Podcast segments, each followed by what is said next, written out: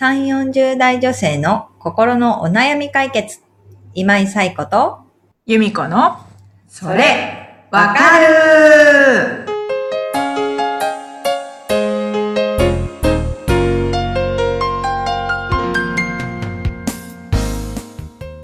はい、皆さん、こんにちは。こんにちは。はい。えっ、と、いつもはですね、このポッドキャストを皆さんからのお悩みを、えーいただいて、それにお答えしていくっていうことをやっているんですけど、はい。今日はちょっと趣向を変えてというか、えっ、と、最近、えー私の知り合いから、うん。あの、カウンセリングを受けたんだけど、あれって何の時間だったの？みたいなことだったりとか、う。なんかカウンセリングが私合わないみたいなお話とかを聞いたんですね。うんうんうんで、えっ、と、まあ、いろいろお話を知り合いから聞いていくと、まあ、そもそも、まあ、カウンセリングっていうものが何か理解されてないなっていうふうに思ったんですよ。うんうんカウンセリングって、なんかその人に言われたのはカウンセリングってなんか傾聴なんでしょ？話を聞いてもらうっていう、まあだけだと思ってたんだけど、そのなんか、今日はどうされましたか？え、どうされたって言われてもなんか紹介で行ったらしくて、うん。どうされたって言われても、うーん、みたいな感じで、なんか30分のカウンセリングがただ沈黙で終わったらしいんですよ。うんで、あれって何の時間だったの？みたいな話だったんですけど、まあ、由美子さんは、えっ、と、大学で心理学も学んでいるんですけれども、まあ、リスナーさんよりはそのカウンセリングっていうことへのイメージがついているというところはありつつ、まあ、実際は、えっ、と、ちょっと今は離れたお仕事もされているので、そういう点で、まあ、カウンセリングって、そもそも、まあ、どういうイメージを持っているのか、由美子さんに聞いてみたいんですけど、いかがですか？そうですね。カウンセリングっていう、うんうん。もう爆弾的なイメージからいくと、何かこう、悩みがあって、それのうん。解決に向けた作業っていうか、プロセスというか、うんうん。うん、そんな感じかな。あとはカウンセラーの人と、こう、おうん話をしていくうんうん。うんうんですよね。うん。うん。カウンセリングは、その、まあ、悩みに向けて解決するプロセスをその中で踏んでいくっていうのと、まあ、具体的にはカウンセラーの人がお話を聞いてくれたりっていう、そんな感じのイメージですかね。うん。うんうん。まあ、実際、遠からずみたいなところはありつつも、うんまあ、しっかりでもカウンセリングが何かっていうものを理解してもらう必要はあるのかなっていうところで、なんか今日はカウンセリングとは何かっていうところをはいちょっと話していきたいなとはい思います。うんうん、で、そもそもカウンセリングとは何かっていうと、えっ、と、厚生労働省があの運営している e-healthnet っていうサイトがあるんですけど、うん。そこに書かれているカウンセリングとはっていうのの説明だと、えーカウンえークカウンセリングとは、クライエントや患者が困っていることや悩んでいることを、専門家との会話や対話を通して解決または自己授与、あるいは自己変容をしていくものですっていうふうに書かれてるんですね。うんうんうん、で、えーこれだけだと、どんな感想ありますか？うーん。そうね。何か、一緒にうんうん。変えてい、うん。まあ、変えてい自分が変わってったり、その自分を受け入れていくっていうのをうん手伝ってもらうっていうう。ん。うんうん。うん。んそうそうそう。そんな感じですよね。なんか多分こう誤解されてることの一つがカウンセラーってその悩んでることに対してなんかアドバイスをくれる人とか悩んでることを解決してくれる人ってうんいうなんかポジションに置いてる方が多いのかなって思うんですよね。。で、まあそのなんて理解でカウンセリングに行くと、うん今日どうされましたって言って、いや、悩みについてまだ具体的、具体化してないから、なんとか、うんまずはそこなんとかしてください、みたいな感じになって、え、そう言われてもみたいな沈黙が 続くみたいなところがあるのかなと思う。カウンセラーの役割って、えっ、ー、と、ここに書いてあるように、会話と対話を専門家から、カウンセラーから投げかけていくっていうことで、うん、まあ、その人自身が、あの、解決するための糸口を引き出していくっていうところにある。で、その引き出すための、まあ、ベースに会話と対話っていうものがあるので、なんかクライアント本人が解決したいとか変わりたいとか変えたいとか、まあ、主体的に思ってるってことがそもそもの前提として大切なのかなと。で、さっき言ったその悩みが明確化してないってところは別に全然明確化されている必要はないけど、なんか生きづらいとか、なんかもやもやするっていう状態で来てもらって全然いいんだけれども、解決してくださいじゃなくて、解決するので一緒に考えて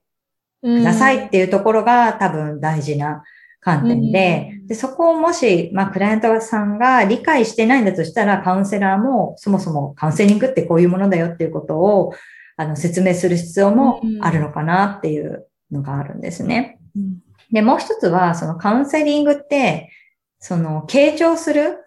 話をするっていうことだけに終始しているわけではなくて、うん、傾聴の技術はもちろん大事なんだけれども、それとともに、まあその中に心理療法も取り入れてるっていうことであったり、うん、カウンセリングの中で実際に、まあワークとか心理検査とかやってもらうこともあるので、まあ普段は目に見えない心を可視化する、目に見える状態にするっていうこと。でその、えっと、資料を、あの、クライアント様本人が手にできる、手に入れることができるっていうこともすごく大事で、要するに、その、普段はもうよくわからない自分の心を、客観的にそういうデータだったりとか、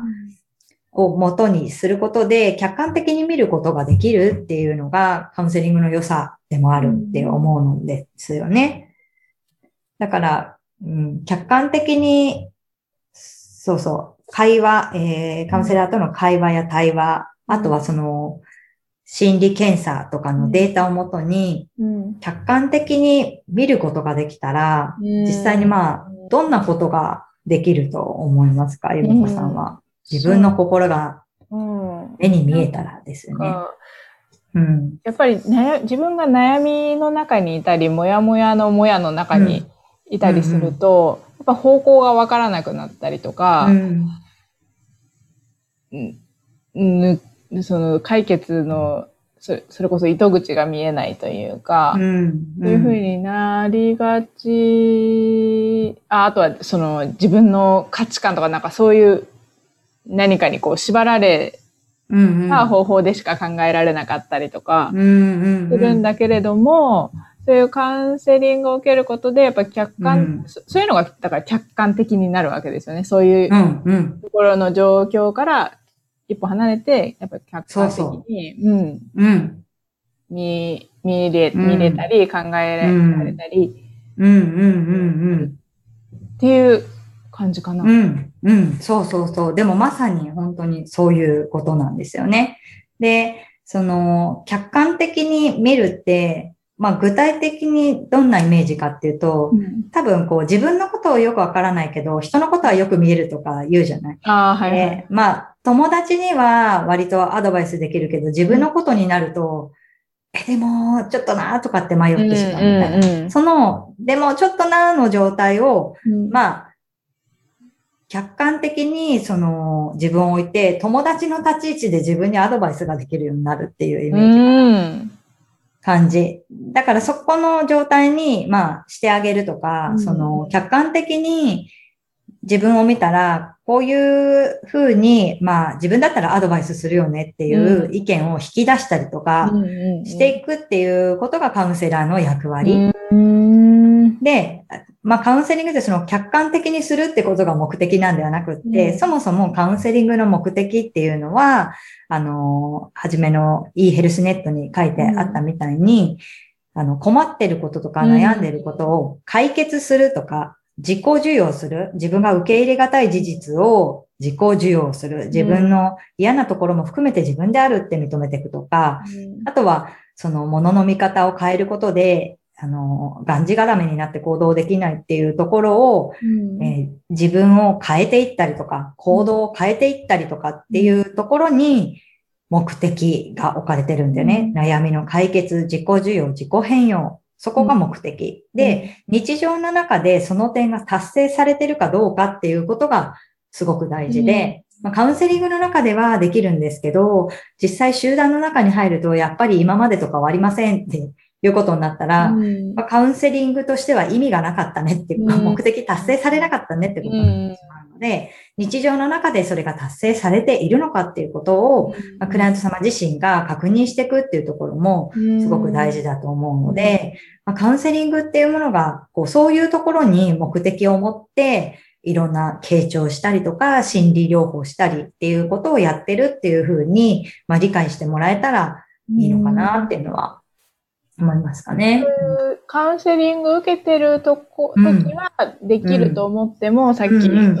また集団の中、会社に戻ったとか、うん、家庭の中に戻ったっていう時に、それがやっぱりできてないなってなったら、それはこう、できるまで続続けていく。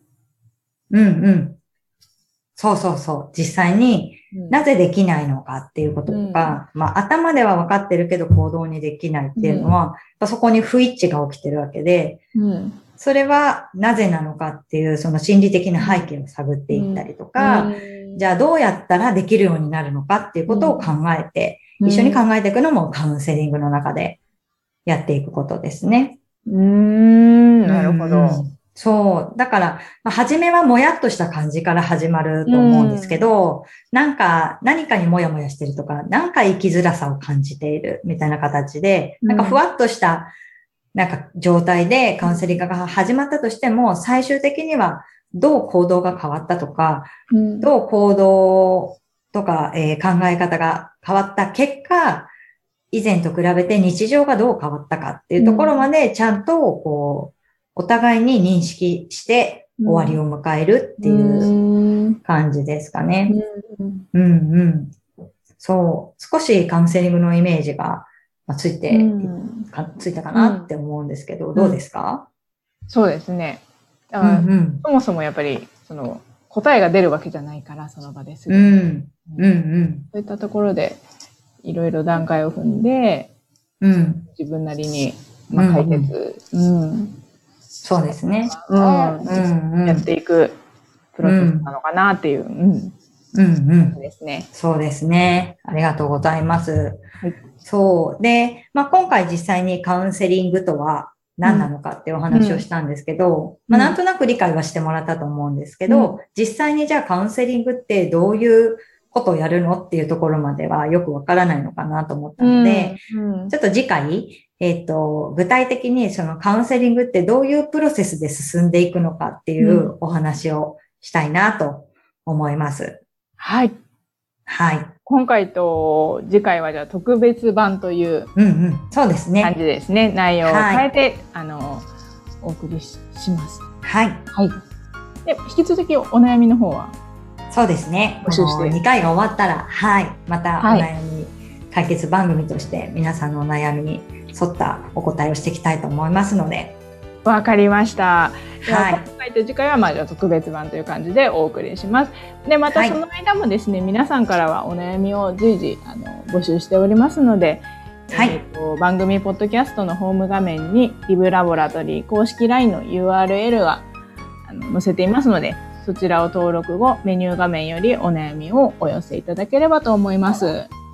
よろしくお願いします。はい。ということで、まあそもそもカウンセリングっていうものが理解されてないと、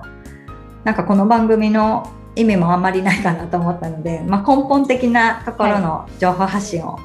2回に分けてしていきたいなと思いますので、はい、どうぞ。うん。お付き合いいただけましたら嬉しく思います。はい。はい、ということで次回もお楽しみに。ありがとうございました。さようなら。